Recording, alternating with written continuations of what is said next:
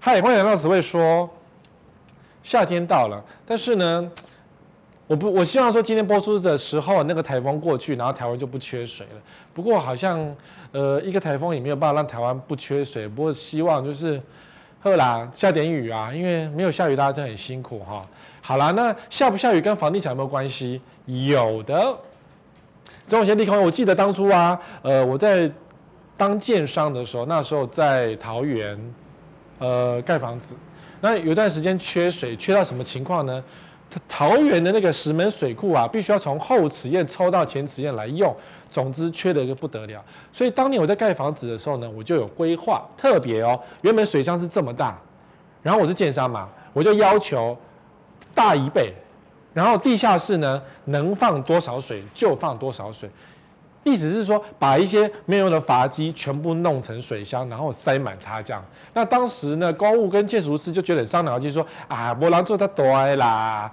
哎，这里呃，这个业务部那个欧北规划哈，利息办的办。那时候很年轻，可是呢，我那时候是就担心说，万一缺水怎么办这件事情，所以我特别加大了所有能够加大的部分，在结构强度能够容许之下放最大。那当然，社区里面不会有游泳池。那目的就是为了说，万一哪一天缺，因为那时候桃园缺水非常严重。那我不知道说最近这一段日子有没有针对缺水做任何跟水有关的一个关，当然可能有啦。比如说过去常有用什么中水回收，也就是说雨水下到屋顶，然后经过那个社区过滤系统后排放出去，它没有回收来使用。但有些可能有，比如说经过过滤系统之后呢，拿来当浇花的水。但我不知道这些社区是不是真的拿来浇花，还是说浇花还是开开自来水比较快速？不然你说中水回收雨水经过那些管线，然后经过过滤，你还是要花过滤的钱呢？过滤系统其实不便宜耶，你的还需要一些耗材跟保养，然后最后你只为了喷喷水浇浇花，嗯，有些社区可能就停用这个系统，也不一定齁。好，这是讲一些跟本集节目无关的东西。今天还是要告诉各位利空或是利多的条件，关于你的房价。什么样的利空或是什么样的利多才能够让你房价起涨或是下跌？那因为最近呢，其实投资热渐渐稍微淡了一点，可是你会发现哦，有消涨的情况，也就是说，其实买气没有这么好，可是广告做很大，说哎呀，赶快来买哟，超棒的哦。所以有我选了几个最近很夯的一些。看起来像利多的条件来告诉你说，其实它根本不是利多，它是好小，或者是说你的未来居然掌握在别人的手上。首先是饭店，饭店很夯哦，大家最喜欢拿饭店来做文章，而且是尤其是五星级饭店。当然不是韩碧楼，这是韩碧楼。我去韩碧楼吃过饭，然后呃，我觉得有点失望。怎么说呢？过年前呢，我们就全家出去玩，然后就去韩碧楼吃下午茶，然后那个是用很优惠的价格买到了优惠券，忘了是在公妈吉还是在什么旅展买，总之就是很便宜。然后进到韩碧楼，你想象应该是很优雅，然后很很高级，很充满灵性的感觉，对不对？韩碧楼啊，蒋公行馆啊，哒哒哒哒哒，它的房价非常的贵，到现在还常客满哦。然后结果呢，好啦，我们去吃他的那个 buffet，要求哦，蔡齐亚。然后抢菜哦，然后什么一出来，轰一下呢，所有人冲过去抢。我觉得啊，好好好阿杂，就是一个很优雅的韩碧楼，突然变成一个阿杂的菜市场一样，就像金华饭店的百丽厅一样，非常的阿杂。就是你你懂我意思哈？因为价格便宜，CP 值高，你坐在日月潭第一排，然后就可以吃的下午茶，感觉就很高级的感觉。那如果 CP 值很高呢？抢菜啊，抢食啊，所以让我觉得。呃，好不舒服哦，然后我随便吃吃就走了。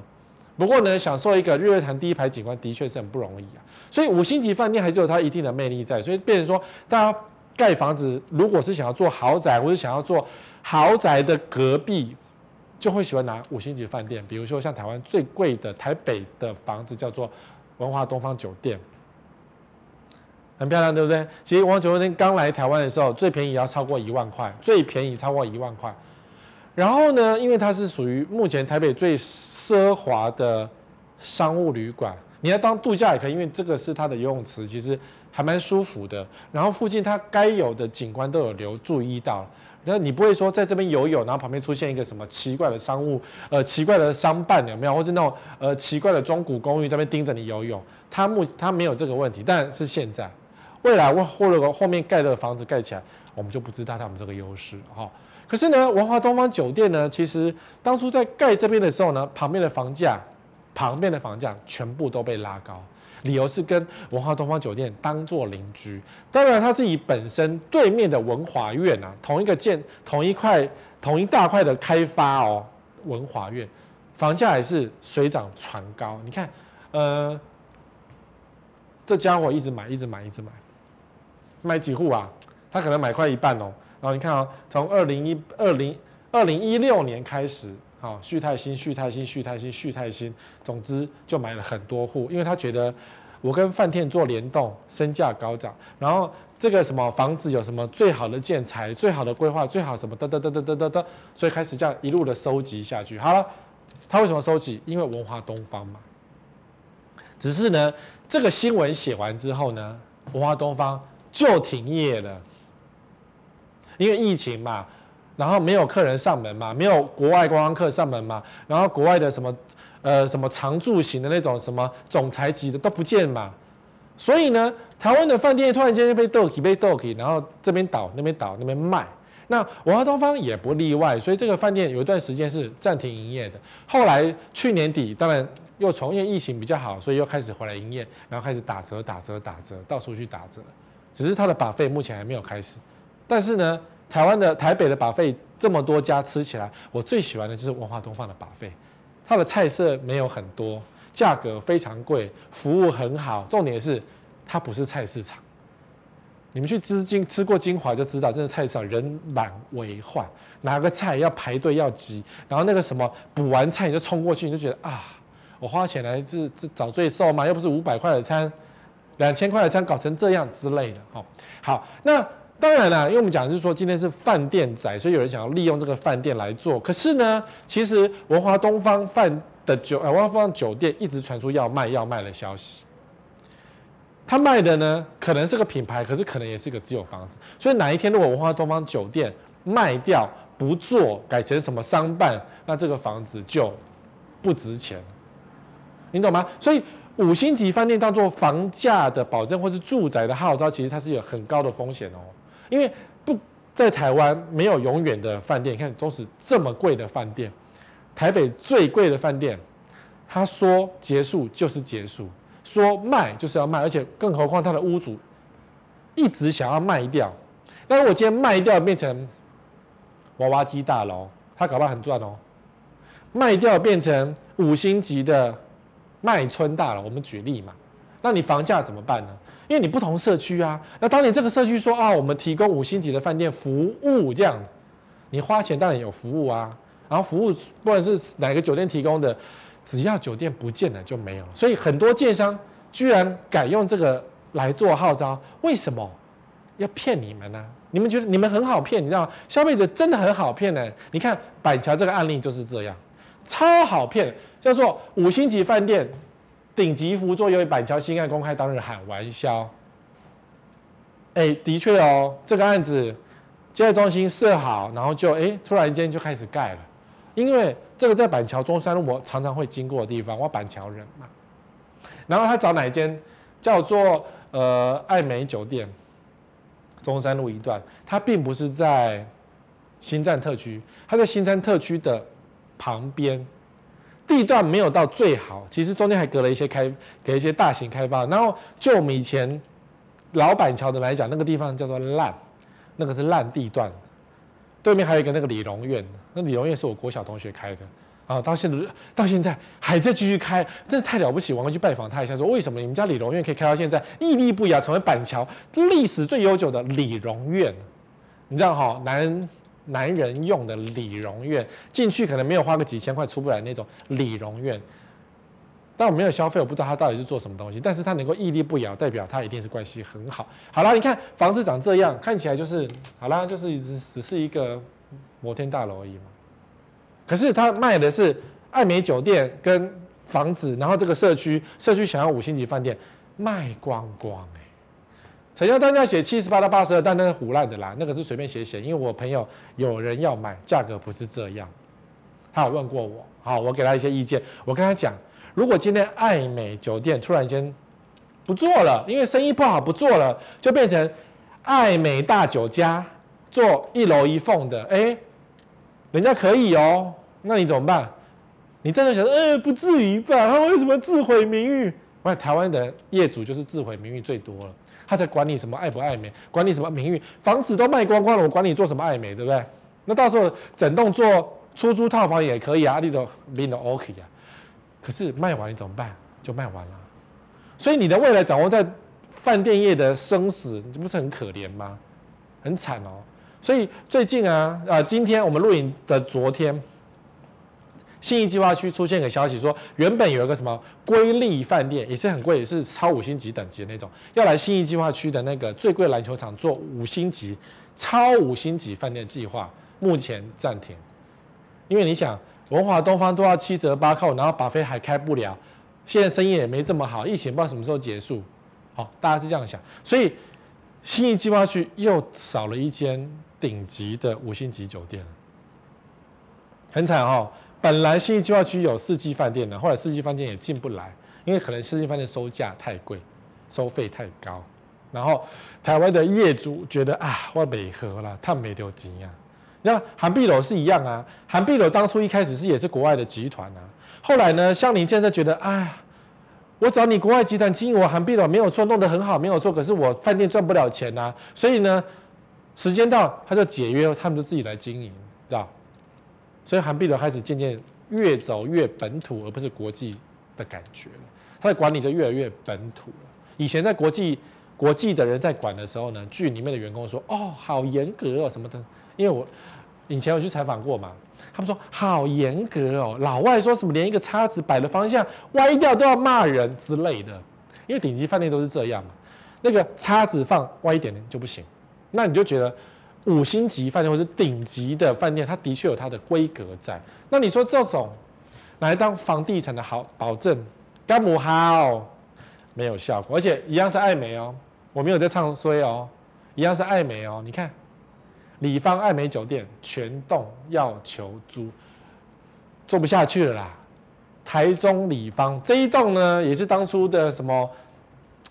一波三折的一个房子，就当初也是那种鬼屋几十年，然后做不下去，然后有人就李方就把它接手，接手要做饭店，然后又引进爱美系统之后呢，开始卖东卖西，财团做不下去了，李方快倒闭了，然后倒到这个要整栋出租，所以这个是这个房子的这栋房子的附近真的很衰，当初开始在盖的时候呢，附近一定是以此为荣，所有的。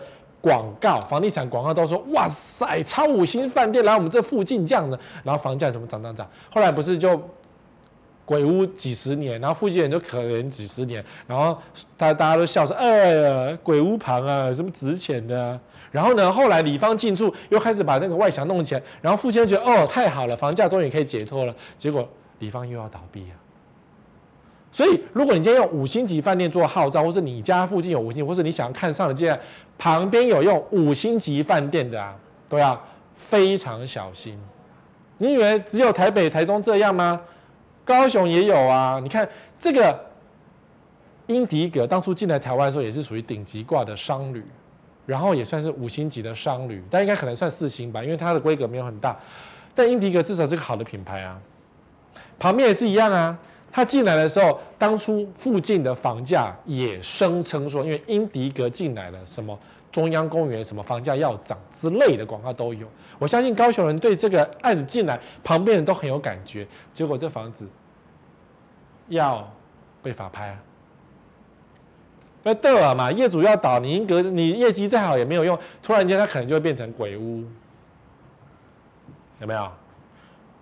没办法啊，就是这样子啊。所以，当媒体写出这样的报道说，今年房子有这种公公共财，全台九案总销千亿元。九案是做什么？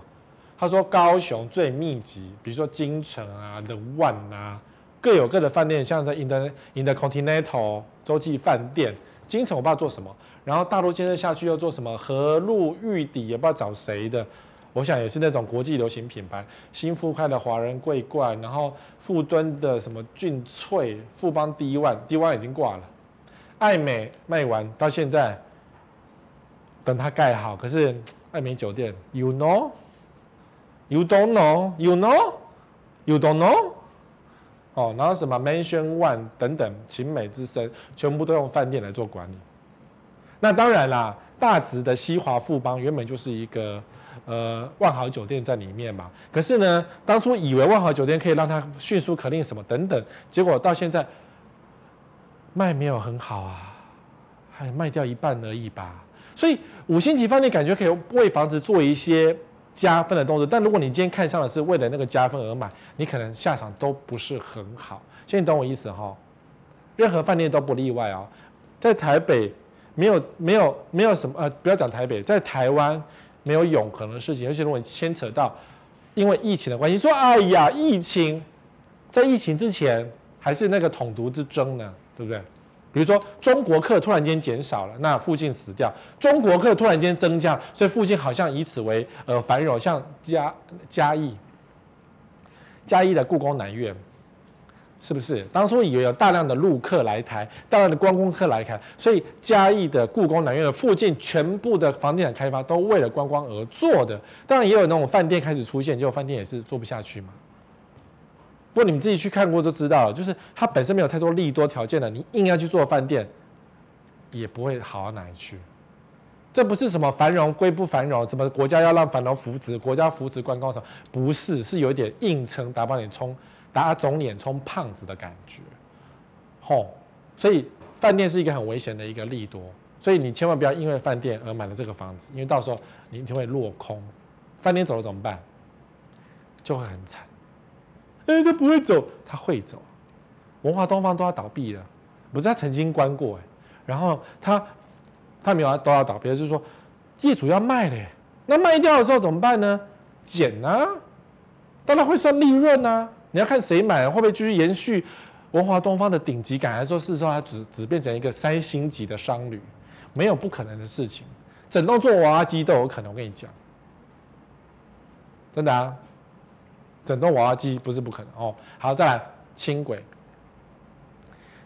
流行轻轨或者捷运啊，目前台中捷运已经正式上路了，但是呢，业者开始出现不同的声音了，因为台中市民觉得。观光的时候有捷运很方便，外地人觉得台中有捷运很方便，因为外地人坐高铁搭捷运进城很方便，再也不用花钱坐计程车了嘛。那可是台中人就觉得捷运不是我们的通勤工具，当然不是啊，除非说你刚好你家跟办公室刚好是在捷运的两个端点。那这时候你可能又不太搭了，就跟高雄经验是一样，因为高雄人觉得，纵使捷运在那边，可是我要吃东西，我吃东西在那边，捷运走这边，所以我当然不会去那边。那我去那边的时候呢，我自己开车骑车不是更快？我坐什么捷运？所以捷运本来就不是台中的一个主要，到目前为止还不是，除非它变成路网，还有比较有机会。那台北呢？因为它已经变路网，而且台新北市到台北市实在是太仰赖捷运跟所有的大众交通系统，所以捷运会成为台北会。有用的原因在这里，那轻轨呢？当当车有没有很美？电流急急棒的社区在旁边，有没有很美？感觉很美，对，我们拍起照来很美，对不对？对。当然，如果你今天是住这边社区的人，堵拦死，超堵拦。每天有人观光客进出你家旁边，然后给你拍照，你也送，你也送。然后你想要睡觉的时候，或是你那那个想要安静一点的时候，当当车给你经过，你也送，你也送。然后，如果说你是笃信风水，哇，电流经过风水不好，什么等等，什么东西都有。你哪里身体不舒服，就开始怪这个轻轨，就会有这样问题哦。所以捷运到底好不好？其实能够用到捷运的都是好，然后在过程的都是不好。好，你看淡水捷运在淡水的轻轨就是这样。有个这个新闻，我觉得很让人家觉得需要注意一下。用生命拍照，游客跳进淡海轻轨到。拍照有没有很恐怖？这我不知道是哪一国来的。这个我们不要怪那个是可能是哪一国进来，不是应该就是台湾本国吧？因为现在没有任何观光客啊。这什么时候？二零一九年，好吧，二零一九年什么哪一国可能都有哦。可是太恐怖了吧？有可能发生啊，因为轻轨，轻轨的路权是平均，像高雄的轻轨也有发生过车祸，常常发生车祸。那台北轻轨目前有没有发生车祸？我们还没有去搜寻过，但发生车祸的机会也不会太少，因为轻轨嘛，它就在路路跑路边跑的那种当当车一样啊，它不像捷运，它是属于完完整的一个封闭型的系统，就没有啊。好啦，这个是安全上的问题嘛，对不对？总是不管是捷运、轻轨都会有安全上问题。那全台不是封捷运或是封轻轨，没有捷运、轻轨也好，很多政治人物因此去要挟政、要挟政府或是要挟中央，然后拿了选票去 A 这个钱等等，都跟轻轨或是捷运有关。所以呢，你看台北捷运点石成金，房价都起来了，全部都要要求有捷运。你看这个地方。我觉得有点夸张啊！五股泰山盖轻轨，自己就会抗议，交通更混乱，机场阻碍发展。当年不是讲说什么三环三线、三环六线，什么那些政治口水吐翻天，全台湾到处都要捷运轻轨，对不对？那五股和泰山要盖轻轨，结果啦，住户到现在还在抗议哦。虽然是二零一九年，可是二零一九抗议到现在还在抗议，真的抗议什么？呃，前一阵子我前呃上个月吧，我就看到报纸还打广告。说，呃，捷运或轻轨它出土的地方，就是那个它只要接近民宅的地方，就会有噪音啊，交通很混乱啦、然后原本道路已经不够宽了嘛，你还要塞一条轻轨在里面，然后你不走地下，要拉起来，然后造成附近民众很危险，什么等等。哎，当初选票就选完了嘛。我们是谁规划三环三线？就到时候就开始有的灰，是朱立伦还是之前还是现在呢？对不对？还是说，呃，搞不好这油清也有份，要这么久吗？那到底你们要不要轻轨啊？当地的民众觉得太危险了，然后乱七八糟，然后如果他真的有个自救会耶，抗议耶，路已经不够大条，你这塞个轻轨是干什么？那当然说，呃，对于那个地方首长可以拿到选票嘛？你看整个五股。泰山，你家只要不要，你家只要在什么捷运站超过两百公尺以外走得到，然后听不到噪音的，你不是在捷运站的轨道上面，你每个人都会拍拍手啊。可是呢，正在那条路上面的居民就北送啦，凭什么要让你们，然后让我们很辛苦？房价涨不涨还是一回事哦，因为淡海轻轨已经证明了，轻轨不会让房价起涨，对不对？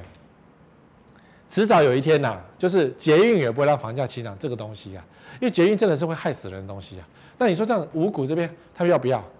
他不要啊。你你要吗？你们家门啊门口好好的，然后开车方便，停车方便，去哪都还好。然后今天硬政治人物硬要塞一条轻轨给你，然后他们可以赚钱，或是他们觉得这一条对你是有帮助，对你的房价有帮助，然后开始交通黑暗期，然后挖起来后，你原本。马路开阔，突然多一条轻轨，当当当过去，还没有人搭，你要不要？对不对？所以就开始抗议啦。那当初为什么不问一下民众说要不要这一条线呢？你们政治人不是骗选票来着吗？怎么可以这样呢？钱是我们大家在缴的，然后就骗选票，所以当地民众抗议了。那不止这里啊，你看高雄，高雄轻轨二阶都要女住女居民当场剃光头发。今年的新闻，这新闻没有引起很大的渲染。我跟你讲，《自由时报》对不对？绿色的嘛。高雄谁执政？绿色的嘛。绿色的批评绿色有没有对？可以嘛？你不要说蓝色批评绿色，我们有政治偏颇之语没有？绿色批评绿色，为什么人家不要这条轻轨，你硬要塞一条轻轨？那当初在规划这个轻轨一圈的时候，那陈局市长，你有没有去考虑过附近居民怎么想？要不要这个东西？需不需要这个东西呢？那你看高雄轻轨我去搭过啊，没有什么人呐、它连一个观光或是休闲的功能都没有达成，也就是说它的搭乘率实在太烂了。那为什么弄这一条？政治考量嘛。那有发包就有希望，就会有人有钱赚嘛。像你懂嘛，对不对？那你拿拿你的纳税人的钱来去塞这种东西，所以人家高雄人就没送啦，这边抗议说我不要这条轻轨什么等等的。所以这一条到底要不要盖？我们目前还不知道，因为之前本来要盖的，盖了一半之后呢，然后那个韩国瑜上来当市长就停下来，然后现在呢，呃，陈其迈上来又说要继续走，那到底要不要继续做？要不要抗议？可是对高雄的未来来说，说实话，如果这一条轻轨是捷运，可能还稍微好一点。比如说你是地下化的捷运，要花很多钱盖，我觉得可能好一点。你可以做成捷运路网是没有问题，至少比较实际一点。你做成当当车轻轨，那不是摆明就是要来便宜造价，然后来糊弄市民，然后假装有捷运，可事实上根本没有人搭的东西，是不是？是。而且高雄的轻轨真的是常常发生车祸，有点危险。可是重点是，如果你今天是一个主要的交通工具，那也就算了。偏偏它不是啊，那你还硬要做吗？好，那你在旁边，你的房价会涨吗？你在，对不？我要跟你强调这件事，房价会不会涨？你要不要用这个东西？或是说，今天你因为这个跑过去那边买，因为它有轻轨，你要买房子？哎，高雄没有人做这种事情，台北可能会有，但还有轻轨，所以你跑去淡海买房子。有可能会做这种事情，当然这些人买的都有点后悔了，因为为了轻轨去买房子，然后当当当，然后你当当当当到了台北，你会发现，哎，哦蛋，对不对？然后还有那种灰姑娘要回家，嗯，车子最后一班了，没有了啊，然后就花很多钱坐车，这样会有这种问题，哦。那当然，淡水又讲回来了，淡水轻轨确定不进淡水老街，捷运局采用河岸方案，这又是一个混账。因为淡水轻轨有两条，现在有通车一条，另外一条是到老街。那当初进老街，我就那时候就觉得蠢蛋呐、啊，哪个笨蛋规划的，结果居然能够过。老街长这样，请告诉我怎么塞轻轨？你怎么塞？理论上，理论上。招牌全部拆掉，然后路面维持净空，然后旁边都不要有任何停车，中间多一条线道是可以走轻轨，理论上是一线道的那种窄版的轻轨可行，而且那轻轨可能不是轻轨，可能是那种呃像乌来的那种台车啊，小小的台车可能还可以。这个这么挤，有没有人我们不知道，有没有游客我们不知道哦。假日有啦，平日没有人了。你轻轨硬要走这一条，你比如。找死吗？那当初规划的时候为什么可以过呢？因为你有钱分嘛，有钱分，大家但有钱大家赚不是很好吗？所以让他过啊。结果现在真的要盖的时候，附近居民慌了，靠腰这么小的路，你给我塞一条轻轨，我怎么塞？然后现在说，呃，采用河岸方案，那更惨。原本是河岸第一排景观这么好，大家在那个呃淡水河畔休息，结果突然间前面来一个火车，啊，捷运啊，轻轨。然后呢，淡水河还有潮汐变化，对不对？所以时不时就淹掉了。神隐少女又出现，那到时候那条什么铁轨就被淹掉，有没有？有没有蠢？非常的蠢。然后最后变成什么？高架的捷运。然后整个淡水老街全部都死鱼，全部都毁了，因为没有人要拍一个有淡水捷运背后的景观的照片。好，所以这一条最好就是把它废掉，就不要做了。当然是啦，因为厂商你不爽嘛。如果我得标厂商，你怎么可以让我不做，让我赚不到钱，对不对？可这条明显就不适用啊！你你你你你干嘛？反正我不是淡水人嘛，随便你干嘛？到时候我们再去嘲笑一下嘛，然后再去骂说：哎呀，政府乱花钱啊，哪个什么呃什么下台什么导电嘛？可是呢，如果你今天因为这个，你家的房价是会受影响，它是负面的哦，它是负数哦，不是正面哦，是负面的哦。好，那我们就想到之前的那个选举，不是大家每个人都喜欢开支票吗？新竹不是要选出有轻轨的市长，然后做轻轨吗？会不会死掉？到新竹轻轨捷运不再做半套，开始开始拉，开始给它塞，因为大家都知道新竹很塞车。原本新竹有人为了选举讲说新竹需要轻轨，然后前瞻计划也可以给他钱去做一些研究方案什么等等。新竹有捷运或轻轨进到了什么竹科？大家想是这样对不对？我们讲过嘛，目前竹科塞得要命，非常的塞，塞到死。然后呢，除非你这条轻轨或是那个捷运，不管是什么捷运，好啦，经过所有的公司绕一圈，除非是这样，否则你在台积电上班，你会坐轻轨吗？不可能。台积电公司有停车位，你当然是坐开车，然后进公司停车就好了。我管你什么轻不轻轨，有没有？对呀、里面的很多主客工程师自己开车骑车就好啦，因为公司有停车位可以停啊。那你那轻轨，如果假设轻轨又不进的那个轻轨站，它不可能每个每五百公尺放个站嘛。所以显然的，这个轻轨一定又会失败，因为大家还是照样开车，照样骑车，可是路面会缩小。新竹已经够塞了，工程师这么多，然后路面还要缩小，然后中间还要给轻轨来两台，死定然后真的挖下去，新竹就死定，交通就爆炸，然后整个新竹房价就一落千丈。你不要以为新竹轻轨会让新竹的房价能够拉起来，我告诉你，绝对是烂到底。只要他开挖第一刀，房价就会往下跌。你不要以为捷运在旁边是好的哦，就是噪音，然后就是那个塞车的保证。你早上你塞车，你你你开开看，到时候新竹就变成机车之都了，因为开车开不动，只好骑机车。这不走回头路吗？这不很明显的道理吗？你懂吗？可是政治人物照做不，因政治人物可以得到名声啊。然后笨蛋会觉得房价会上涨啊，你懂吗？痛苦的是谁？不是我，是你们哦。你们自己考虑一下哦。所以到时候如果有任何捷运机票，拜托你可能要祈求不要出现在你家正门口。不要以为房价会上涨，这个是暴跌的保证。这到时候你住你这个房子，你出门只能骑机车或者骑脚踏车。汽车都开不出去，我跟你讲，我没有在唬烂你。内湖就是这样啊，本来好好的一条路，对不对？然后就盖成高架的那个捷运，比较省钱呐、啊。他不做地下，地下比较贵呀、那为了急救章嘛，那高架捷运就是路面就缩小了，就内湖整天塞车，因为开车就快疯了。那你觉得内湖因为捷运人有变少吗？通勤有变方便吗？是有方便一点点，可是开车也没有变少啊，大家照塞啊，懂吗？台北经验要给你们学的。台北人很痛苦，要给全国学的。好，不要以为有捷运就会房价涨，内湖都快哭出来了，每天哭哦，不是快哭，是每天哭。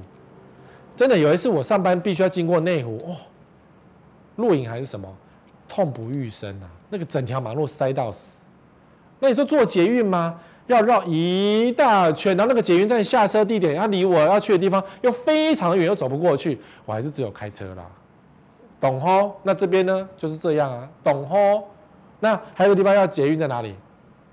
基隆啊，基隆轻轨迟未动工。林佑昌说基隆轻轨变捷运延缓动工。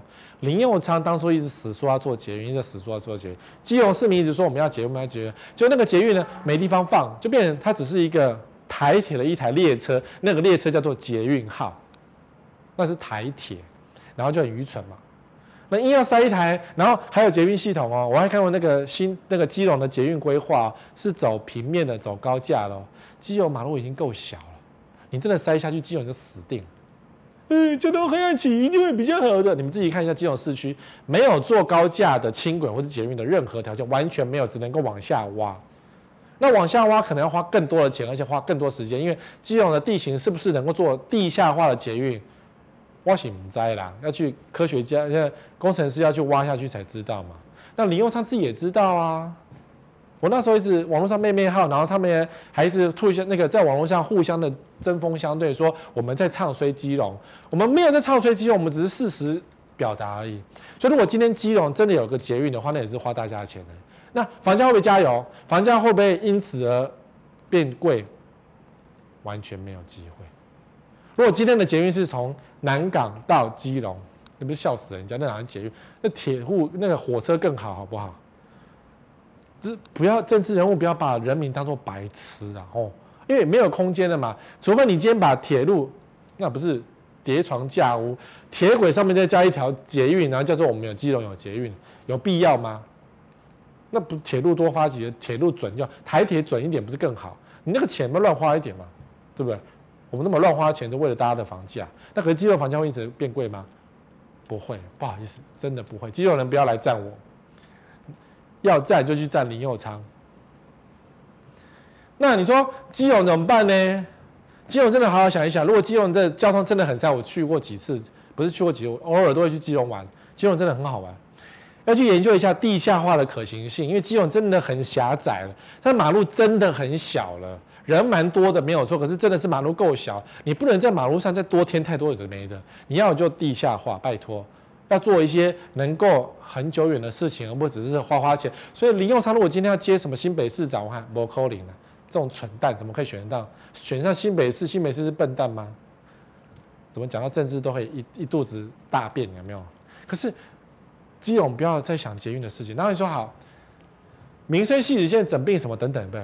捷运整并它有一定的一个效益。那民生汐止线如果整并，那我相信民生社区的人他们会有一些 talking，然后民生汐止线到底有没有需要？汐止有没有需要多一条捷运从汐止拉到台北市？汐止目前有铁路了嘛，已经是一条一条，那你干脆把铁路，其实我跟你讲，台铁废掉变成捷运线，汐子就会拍拍手说好太好，我们汐止终于有捷运了，相不相信？房价会不会涨？一定会，因为我们汐止从来就是从有铁路就突然间变成我们是捷运国捷运的地方。如果你这样做比较快啊，那捷路那铁路废掉算了啊，对不对？汐子直接拉一条捷运直接进台北市，不就得了？你懂吗？就不就得了哦。不过因为重点是那个 location 的问题啊，就是你这个地点有没有资格？不有没有空间能够去加一条捷运线？这才是最重要的。其他都是口水战争，都是你在加租自己房价上的希望而已。有没有希望？不要去想它。民生汐止线不要去想它，虽然汐止很多地区还有叫捷运的社区，那些社区们都等了十年以上，可是没有预算，真的做不了了。说实话，真的做不了。不信你们去问问民生社区的人，就知道，民生社区会让这条捷运通吗？然后台北有这么多预算吗？这个机会不高，真的，不要去想这件事情。好，然后呢，这个地方也在说捷运。台南，然后突然间我看这个新闻说，台南是单轨，不是轻轨。什么叫单轨？就是那个游乐区的那个单轨，它连捷运都不是，哎，它不是轻轨，不是捷运哦，也不是轻轨，是单轨。单轨就是，然后而且这个真的是更儿戏，超儿戏的。说，呃，它有新有两条南科六条，府城六条，一大堆的捷运规划一大堆，然后里面车厢啊，这个没有写，车厢一点点，好像四节车厢而已，就这样咻咻咻过去，所以变高架嘛。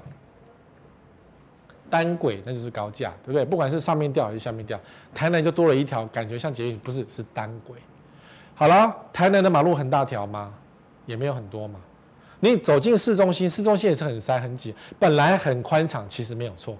台南市中心的马路跟台北比起来，相对是宽敞，没错。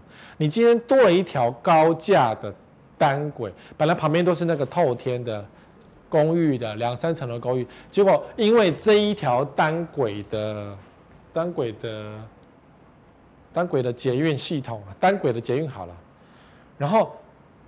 你就完全没有景观，然后你的风水被破坏，然后那个马路就变成小条，因为你要缩减两条道路嘛，所以原本很宽敞可以随便停车的地方，就完全连车都开不进去，又塞住了。谁得利？谁得利？政治人物得利，然后那个系统厂商得利，然后谁谁可怜？附近的居民最可怜了。那当然还有个得意可能是观光客，可是观光客。会想说啊，你这里有那个单轨，那我去坐坐看，观光一下，坐完拍拍屁股走人，然后每天这边抠抠抠抠抠抠抠，谁可怜？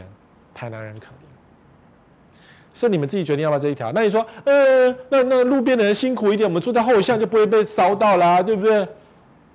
如果你自私的这么想，当然是可以啦，就是马路上的那个人可怜就好了，我们坐在后面第一排，后面第二排就跟我无关了，对不对？你会这样想是也很正常，可是你要想。如果你今天开车出去，因为有这个单轨的关系，所有的红线那个所有的停车位全部取消，你哪来的停车位？你机车停哪里？你想吃个那个小卷米粉，我跟你讲，没地方停车，你只能走路的。这时候你就会有感觉了，对。不过我讲到这里呢，去脑转坡呢，你们还是觉得有轻轨好，没关系。等到挖下去的第一刀，你们就会成为刚刚讲那堆可怜的市民们。好台北市捷运成功是因为，比如说第一条是淡水线，它原本就是火车改的，所以没有那个痛苦。然后后来什么马特拉不做了一二十年，然后弊案一大堆吗？高架变，然后地下挖一挖，对不对？那地下就比较没问题啊。你看板桥地下捷运，没有人在抗议捷运好啊，大家都觉得捷运很棒，因为它地下啊，所以平面道路没有任何的影响啊，你懂吗？那你说台北市？很多道路只要是高架，旁边的房价都骂得要死，然后都不能住。然后第二排当然很爽，因为我们家路口有捷运，这样。到时候台南会变这样，哦，好，所以捷运并不是万年单，以后的捷运就是一个破坏房价、跟破坏房屋景观、跟破坏房屋宁静的一个一把刀啊，比岁月还要恐怖。你要不要？你自己考虑哦。哦，好，夏天到了。大家最喜欢卖水岸第一排，不管是河岸、海岸，什么岸都是，只要有 view 就是娘，然后就很爽。这个还是他们自己打的广告，你看哇，房子有沙滩，哇，超美，对不对？然后这什么？一个像新娘的人，新娘骑个马在哪边？可隆可隆可隆，这种事会发生吗？这超级不合逻辑的。哪一个笨蛋的新娘会在那个海边骑着马，然后那边把那里妆都花掉？台北很热，那边就很冷，然后在这边骑马，然后这个妆丑的跟鬼一样，你觉得这样漂亮吗？很荒谬，对不对？然后。居然有人喜欢这样的生活，我有朋友真的来问我说：“死位死位，你每次都说房子不能买，这个就是像我美国一样的生活，很棒啊！我不能买一间吗？”还真的来问我这个社区耶。我说：“你会骑马吗？”会。你在台湾的诗吗？知道。那你会这样出去吗？不会。可是我看到那幕就爽。可是不会发生这种事情啊。这个是沙轮前沙轮海水浴场，这是一个。危险水域的地方，危险水域哦，你不能下去玩水哦，会被卷走哦。这边每年死一个，俩高铁一个哦。以前哦，我也我们年轻的时候常常去这边玩水嘛，因为真的很近啊。然后就常常哎，有人就被卷下去了。这是一个很恐怖的，更不要讲说什么针头一堆之类的，那时候的过去啊。那你说我买一个沙岸，我只能够这边走来走去看沙，我吃沙而已，这有什么优点？没有优点。好，水岸第一排嘛，然后这时候你就说啊，十位你不懂，我们是为了 view 而活的，这个 view 独一无二，全台湾也只有这边有 view，然后开阔的美景，对不对？view 才值钱，我不要关窗户关起来，我不怕沙尘暴。你可以这样想，对不对？你可以这样想，对不对？我非常的反对各位买水岸第一排，是因为你看，来导播近一点啊，这外墙怎么啦？这个房子还在建设还在卖哎，这下。哦，原来是奈良美智子的那种斑驳照片，是不是？还是呐喊？瓷砖都掉了耶！瓷砖都掉了耶，有没有？有没有恐怖？你什么事都没有做，不吃不喝，瓷砖就掉了。所以你说，哎呀，我们把那个窗户关起来，我们家里吸不到那个灰尘，我们还是照样空气清净的很。是，你的瓷砖就掉了。你可以选择，没关系啊。哎呀，个案，那个案表现了。对了，你看得到海边就是个案表现了，就是这个案子。那这个案子看得到海，你就会有这样的结果。哎，我们买别户就好了，不是？这整个社区瓷砖都掉了，你要买什么别户啊？所以这个社区到现在一直在打广告，然后，然后接这个广告的代言人呢，他是一个常年住国外的人，他完全不懂台湾的东西，他居然敢接这个案子代言，我真的要笑死他。所以我只有跟他有一面之缘，我下次如果见到他。我一定要好好的笑他一番，说你为什么接这个案子？你不觉得很荒谬吗？在台湾不是很冷就是很湿，而且淡水真的超冷的。啊，冷是一回事，湿是一回事，至少严风吹袭，瓷砖都掉光光。你还想住海边第一排吗？各位各位亲爱的网友们，你你想住吗？想。台湾的公法就是这样。台湾的建商，你不要以为建商有良心的人就好。我告诉你，有良心的建商不会盖在海边第一排，因为这个很麻烦。有良心的建商不会拿石头砸自己的脚，盖在不适合居住的地方，知道吗？然后还有，你以为景观第一排河景海景这么棒，房价就一定有保证吗？还是不可能的代志。你看卖爱河首排惨赔四千万，当然一样啦，这也是那个我们刚刚前面讲的这一栋社区这个房子，然后也是李芳嘛，是不是？是啊，也是李芳啊。李芳买了什么都不行，然后李芳买的这栋房子，想说这是爱河第一排，爱河不是整治得很好，还可以游泳，还有什么摩天轮，对不对？好，那是前期的前期的前期的口号。结果呢，房子第一排在这边，然后爱河在旁边，好像蛮不错，照样是法拍号，法拍上的问题，没有人要抢，惨赔四千万。如果他这个是一个房价的保证，那一定会有很多人疯狂去抢它。如果高雄的爱河真的是一个好投资的标的，一定会有疯狂的投资人疯过去，插冲过去。你看都跟盖掉，什么都可以做啊。你不是说地点好吗？就没有啊。高雄人很清楚知道说啊，爱河是骗外地人的啦。我去爱河第一排的饭店住过，真的蛮漂亮的。晚上啊，没有窗户关起来的时候，晚上就是很浪漫，那个灯光点点。觉得很舒服，可是真的要走出去的时候，我会质疑，就是啊，好热，好黏哦。鬼辛姑娘 T T，你说浪漫，牵手，跟情人牵手在那边，然后手都是水，还要甩掉，拉西乌亚有没有？还是躲起来吹冷气好？外地人是这样看啊，本地人不知道怎么觉得，可是本地人不捧场啊。对，好，然后最近一直有人问这个重化区叫做三重的仁义重化区，三重的仁义重化区，觉得斯威哥，斯威哥，这个重化区好不好？感觉上旁边是河嘛，然后还有高速公路嘛，然后是一片的，突然间出现了一片房子嘛，对不对？仁义重化区啊，然后广告，这是广告，谢谢。高 CP 值北市客抢进，你知道为什么？这个标题有玄机哦。为什么写北市客强劲，而不是三重客强劲？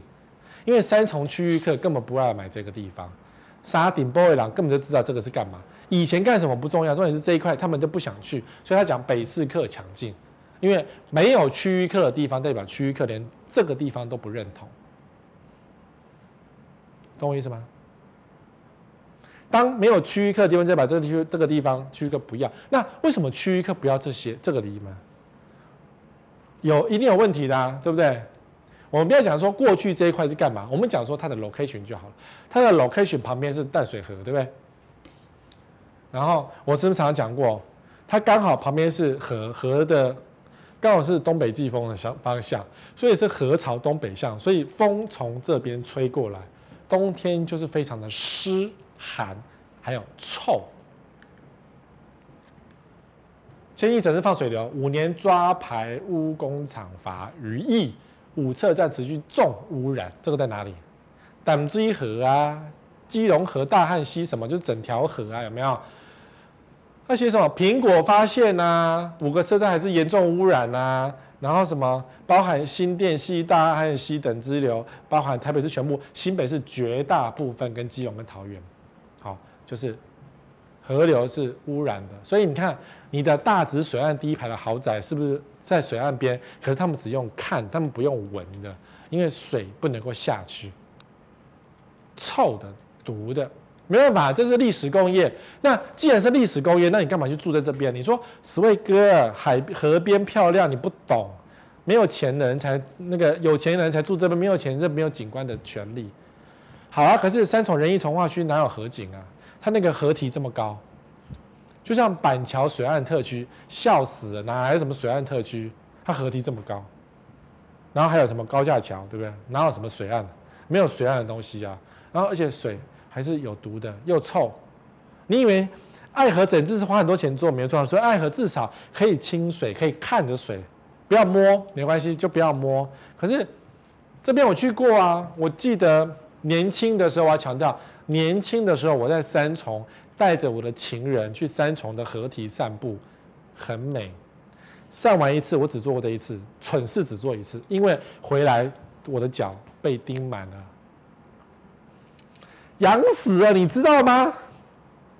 而且河岸很臭哎、欸，我就是牵着情人的手走一走，我都觉得我们两个是笨蛋，后来就赶快离开。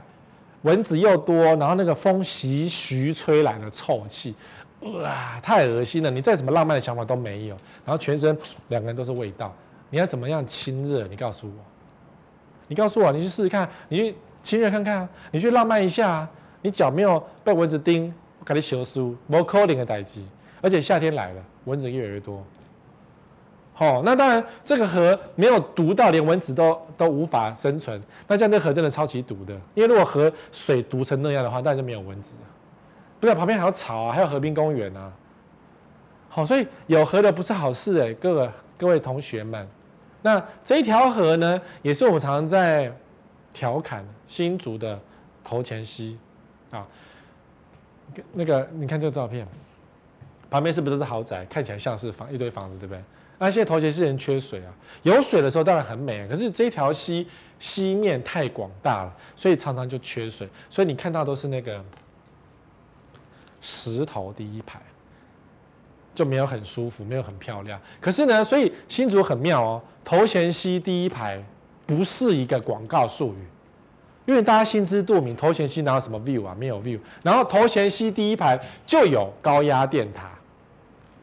你要住高铁的第一排吗？对不对？就没人要住啊，所以远远看着可以啦。有一段是远远看着可以啦，可是现在远远看着就是个开阔景观，底下都是石头，没什么 view 可言啊。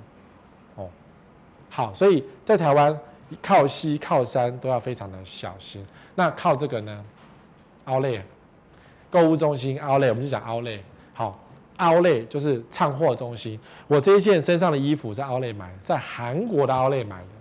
韩国的 Outlet 真的是鸟不拉屎的、狗不生蛋的地方，非常遥远，开车要开一个小时以上，远离市中心才能够到韩国的 Outlet。里面真的比台湾还要像 Outlet。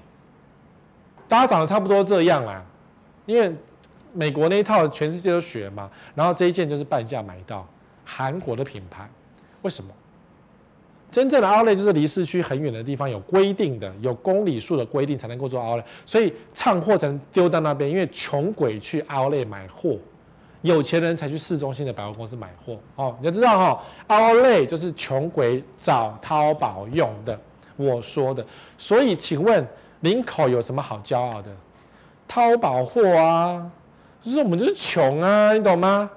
穷鬼去找啊，对，我是穷鬼，有钱人才不会以 Outlet 为主，所以你们不要以为有 Outlet 房价就会有多涨，或是 Outlet 就是生活机能的保证，不要骗了，不要欺骗自己，它就是个淘宝的地方，也就是半价三折的地方，那个衣服很多衣服你都不会买，好，But。But 很多人会认为有购物中心就是房价会涨，当年林口也是这样，所以很多人就是因为三井奥莱进去，旁边的房价就开始起涨。有没有住是一回事，房价起涨是对，但最近这两年又跌回来，因为大家突然间发现，对呀、啊，买不到衣服啊，淘宝啊，这有什么好特别骄傲的呢？那台北只要坐捷运就有了，干嘛住那边？而且雾很大。你看我们的好朋友宝可梦。他有一次在网络分享说，他去逛个衣街买个衣服，一个小时前，一个小时前哦，看得到房子，一个小时后领口不见了，真的不见。你看在哪里？领口不见了。然后不见的是什么？就是雾很大。雾很大是什么？你们家很潮湿嘛？你们家很潮湿是什么？就是容易发霉嘛？你说我关窗户好了，我那个厨师二十四小时，我告诉你，林口的厨师可能真的可以洗澡了。用除湿机洗澡可不可以？可能可以，因为真的很潮湿。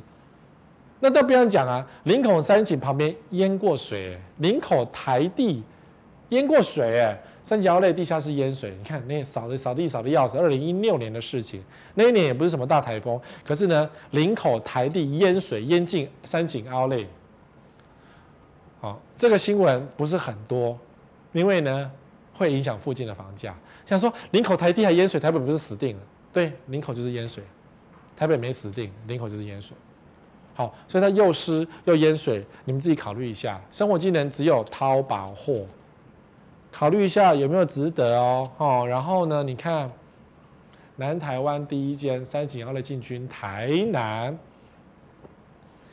这个消息一出，所有的投资客都这样，啊，这这这个姿势啊，就这个姿势很蠢，对不对没有去，你看十一就排队啦，有没有？为了什么？为了 Outlet 啊。然后这一堆人是真的要买 Outlet 吗？你们要买衣服吗？没有，他们只是借由 Outlet 来炒房价而已。可是呢，在澳台湾呢，Outlet 已经不是一个房价保证的东西。大家都知道，逃逃跑就走了。然后当地居民就觉得，好了，我们勉强东西可以吃，就这样。然后房价有保证吗？穷鬼住的地方哎、然后投资客就那么死命买，懂吗？然后后来又被人家讲说你们是排队客，你们是走路工，什么鬼的？台南还在封啊，高铁特训区还在封这个事情啊，没关系，给他封。我们外地人在那边给他看笑话，你们就这边买，然后我们就不要买，我们就不要住，住在奥莱旁边就是个穷鬼的象征。你们要这样想，淘宝货哎，打折品，人家住在打折品的旁边吗？Oh my god，有没有？我还是要证明啊，就是我们要讲一些正确的东西给大家知道哦。所以台南在疯投资，为了什么？就是为了凹类很荒谬，对不对？台中也有人啊，可是台中的，你看随便找个三井 Outlet，台中港哒哒哒哒一大堆，包括远雄、保家什么东西杀进去，然后远雄还推到第七了，有没有人住？晚上你们知道，可是台中人要不要住凹类旁边？你们自己心知肚明。台中人心智住民是这边是拿来住还是来投资的？我们当然知道，这边是拿来投资的，不是拿来居住的。台中市中心房价也没有比较贵，市中心也住得起。你要投资在这边，你要给谁住？你们自己心里都知道，就是投资客在左手换右手，或是我这一半换给下一半投资客的商品而已。那当然了，台中奥莱这边有个最大的利空，就是台中市的这个火力发电厂就在它旁边，它只要烧一下，台中就变成雾了，就跟林口一样都是雾了。那当然，因为最近台中市政府跟那个呃发电厂在那边杠上了，因为没电了嘛，我就烧一烧，烧一烧，然后你就要罚我钱，然后我又不想罚钱，因为我说啊我的权利什么的。好，就在三井奥莱旁边，台中三井的旁边，不是正隔壁，可是它烧起来那个烟会这样吹进去，随着西南气流就吹到了奥莱区、台中港区，哈，自己要乖乖想想哦，哦，没有那么笨哦。你们我们每个人都很聪明，没那么笨哦。那你说桃园有一个凹类对不对？我告诉你，没有人讨论桃园凹类了。青埔已经不流，也不流行了。青埔已经落伍了。为什么？现在讲的是 A 十，哎，以前 A 十是鸟不拉屎、狗不生蛋的地方，而且整条机场捷运还有好多地方还没有做开发区，所以 A 七呀，在还没有交屋的时候，最近开始交屋的时候呢，就已经落伍了。哦，画了 A 七。呃，造成我最近那个房市观测站轰动的那个从墙壁喷出水来的那个漏水的一个画面，就在 A 七的一个大建商的社区里面，那个洗个水塔，它那个水可以漏到那个整个一楼都湿掉，然后可以从墙壁喷出水来，就在 A 七。但是现在我们在讨论青埔，没有人讨论青埔，在讨论 A 十。为什么？大家想抢第一个案子？就像台南三井，我们都知道没有人要三井了，三井已经不入流了，奥莱而已，谁不知道奥莱货就那个样？但是还是要抢购，因为第一个案子，所以 A 十开始建商开始布局布局，对，干嘛抢第一个案子？所以 A 七啊，尸骨未寒，不是这样讲奇怪，A 七还没交屋，或者才刚交屋，房子就大漏水，然后就大家就不想理会，冲到 A 十去了，对不对？投资客。没有在管说那个有没有感情的啦，哪里有钱赚就往哪里冲啊。第一个案子算是冲了，冲到后来第十个案子，林北就不要了，就没人要冲了哦。所以投资客要小心。那你看高雄大鲁阁草衙道购物中心的连周边房价涨幅十三点七，这是一个过去的二零一五年的新闻哦。高雄当然有一个 Outlet 没有错啊，在大树乡那我就不讨论，那个太鸟不拉屎，狗不生蛋。大树乡没有人要买，郊区嘛，所以它的别墅就变成学生宿舍嘛。我们讲的是草衙道，大鲁阁草衙道，二零一五年的时候刚开，对不对？很舒服，我去走过一次哦。假日的时候很舒服，很热闹，绿园道两边，然后就好多狗啊，然后散步啊，然后全高雄好像都跑过来这边啊，然后还有赛车，有没有？两年周边房价涨幅十三点七八，似乎成为高雄的房价的救赎，对不对？后来大鲁阁斗气啊。卖掉了，铃木菜市场就卖掉了，大鲁阁的豆皮啊，就是这个菜市场就卖掉了，不要讲倒掉，是卖掉了。当初的利多就空掉，然后资产换手，希望今年二零二零还盼二零二零，去年转过为盈。那当然，大鲁阁最近又上了新闻，什么新闻？你只要去买他的零股，你就可以成为股东。然后呢，好像打棒球啦、投币啦有优惠，他开始玩股东会的的那个赠品了。那可是当初买在这里这块变什么？就变 Outlet，Outlet 是什么？被星光三月所接手。那星光三月然后接手 Outlet，你觉得它真的是 Outlet 吗？你以为星光三越的正货，然后过下一季都跑到三井，不不是三井，跑到这个什么呃呃大鲁阁 Outlet 吗？那你不是打到他的百货公司吗？他有这么笨吗？当然不会啊，他还不是一样做 Outlet 那套假 Outlet 的系统，因为它离市中心也真的太近。它离它的星光三越百货有一段也不算远，其实开车也开得到，不能够符合像我这个韩国 Outlet 的那种规定啊。所以啊，纵使是新光三月进去，你到时候也是蹲一些花车，我在猜啦，就是百货公司有花车品嘛，打对折也有嘛，那到时候也是一样啊，就是跟三秦、跟华泰名宇城一样的东西又一样，只是说原本你这边你以为是那种很棒的地区，突然间变成二手货。突然间变成过季商品区，情何以堪？好，好，我今天讲了很多重点，这几个重点都是最近在流行的一个像利多的东西。那我希望你不要因为这些业者的美丽的词汇而受骗。希望你今天有收获。